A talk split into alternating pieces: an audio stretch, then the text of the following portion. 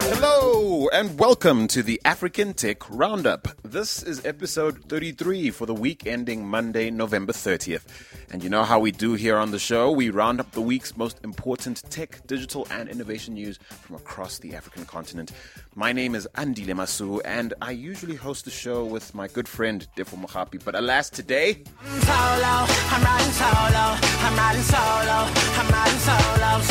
Yep, that's right. The man has some fatherly responsibilities to attend to, some important year end functions at his children's schools, and we could never deny those adorable little private schoolies now, could we? But not to worry, folks, your boys got your back, even though we'll dispense with our regular discussion feature for this week, and the show will be shorter than usual. It'll still be a great one, so stick around. And of course, if you're joining us for the first time, you simply must head straight to AfricanTechRoundup.com to catch up on what you've been missing. And do yourself a favor while you're there by signing up for our weekly newsletter to get the podcast sent straight to your inbox every Monday morning. And if you're into fun behind the scenes stuff and daily news bites, as well as candid commentary, do follow us on Twitter and Instagram. Our handle on both platforms is at African Roundup.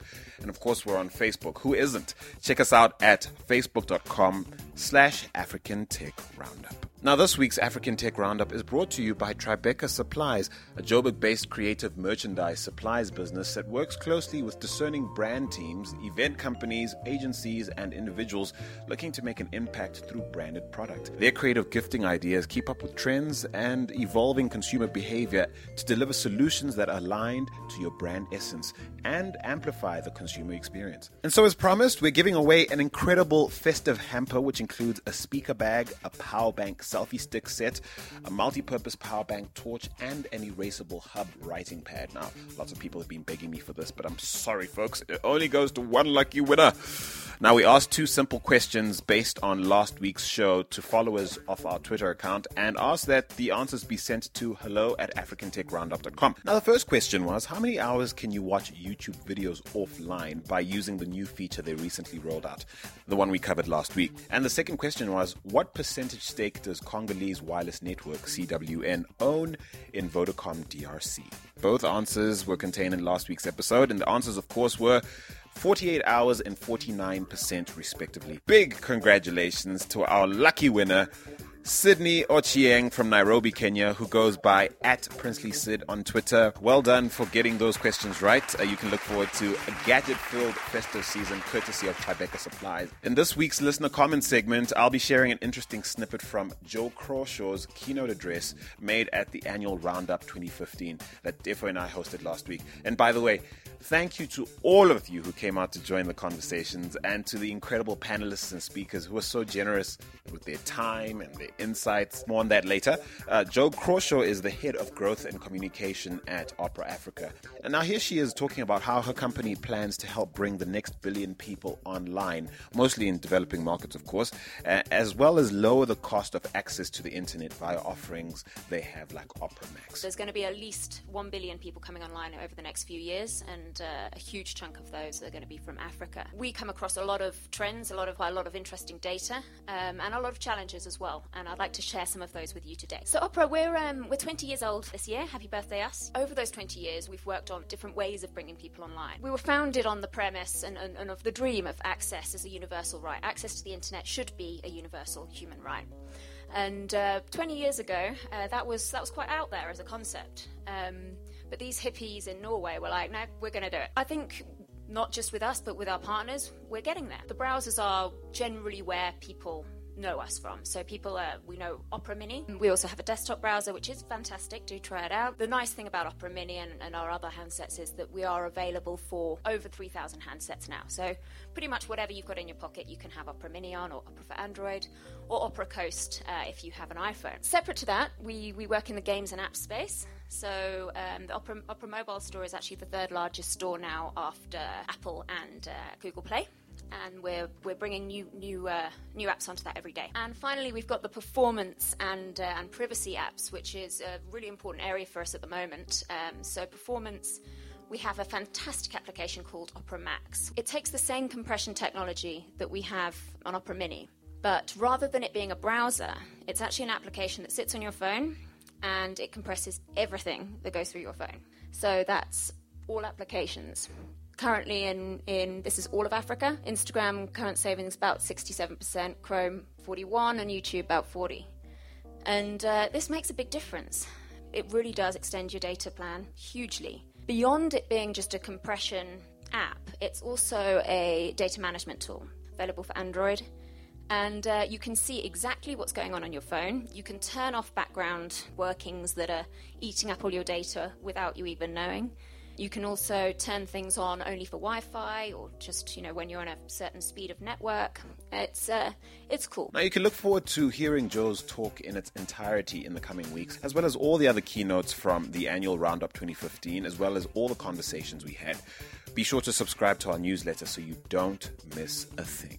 Don't forget, if you'd like to be part of the show by having us include your audio comment on any of the topics we've covered on the show, you know what to do. Email us using hello at africantechroundup.com or just leave us a note on our website and our team will be on it like white on rice. And so now, with no further ado, on to this week's news. First up, two mobile money providers in Kenya are suing Safaricom for suspending their services. Now, they're alleging shocking intimidation on Safaricom's part. And now, this sounds awfully similar to the MTN case in Uganda we reported on last week, where a judge there ruled that MTN was guilty of, quote, malicious anti competitive behavior. Now, it's been reported that uh, Safaricom served a company called Lipisha an ultimatum to stop providing services to BitPesa another company, uh, and also its largest client. Now, it's also alleged that uh, Safaricom suspended its services through a text message. Get that? I suppose that's classic for a telco, if it's true. they were demanding for Lipisha to produce a license from the central bank, accusing the company of trading in Bitcoin and therefore needing a license. And I guess that was the reason why they justified the cutoff. Now, look, this this all sounds uh, pretty messy and unfortunate, but thankfully the nation's high court has declared the matter urgent. So let's see what happens. If you have any information you can share with us that will shed even more light on this case, please do send it through. Well, next, uh, and Tencent owned mobile social and instant messaging platform WeChat has been making some smart moves in the South African market lately. No doubt have their sights on denting the global dominance of their biggest rival, WhatsApp, by creating an ecosystem you'd never want to leave and not just use for instant messaging and voice calling and things like that, but for a whole range of applications that make, you know, that add value to your life. And so the latest innovation they've announced is something called WeChat Wallet. This innovation allows users to pay digitally for goods and services without the need for cash or a credit card. Sounds pretty convenient to me. They're partnering with Standard Bank on this uh, as an add on to a collaborative effort we reported on in September, which allows Standard Bank clients to access client services assistance on WeChat in real time. Now, this further innovation will now allow Standard Bank clients to save up to three Visa or MasterCard verified debit or credit cards on their platform. And for users who don't want to save the details online, they'll be able to top up their accounts as and when with a balance in order to pay for goods and services. And that's not all. WeChat's also partnering with global payment services giant, the Western Union Company, to enable WeChat users in the United States to send money cross border to something like 200 countries and territories via the company's WU Connect platform. I'm just curious to see what WhatsApp's going to do next um, because They've so far stayed away from partnerships like the ones WeChat is currently pursuing, so it should be interesting to see what they do next. Now, staying with Naspers related news, I know we talk about Naspers a lot on this show, but it's really just because at a net worth of something like $65 billion, they are Africa's largest media company. And so, anyway, the word is they're planning to expand their new video streaming service, Showmax, to North America, Europe, and Asia, all in the hopes of attracting something like 15 million subscribers outside of Africa. And they're hoping to do this in part by leveraging a deal they have with Samsung to include their service in Samsung smart TVs. Pretty smart move, I'd say. Now, Netflix will obviously be watching any such developments very closely. Of course, globally, they still lead by miles in terms of subscribers with something like 60 million subscribers worldwide. But uh, Naspers is betting that the estimated 30 million people in the African diaspora worldwide will happily pay a premium for African content that people like Netflix tend to overlook, um, and so and so do other services like Hulu. I don't know. Do you think they're right? Um, if you're an African living in the diaspora, we'd want to know if you ditch your Netflix subscription to sign up with Showmax, particularly if the service costs you more. So tell us what you think on Twitter at African Roundup or leave a comment on our website, africantechroundup.com. To South Africa now, where Vodacom is in discussions with Neotel and its shareholders to, quote, explore a revised transaction structure for its pending deal to buy out Neotel. Now, Vodacom's been pushing for this deal to happen since May 2014 and this deal has so far won the conditional approval of the Competition Commission, as well as a nod from the Independent Communications Authority of South Africa, ICASA. But rival telcos like Telkom, MTN, and Cell C maintain that the deal is uncompetitive, uh, especially in terms of spectrum allocation.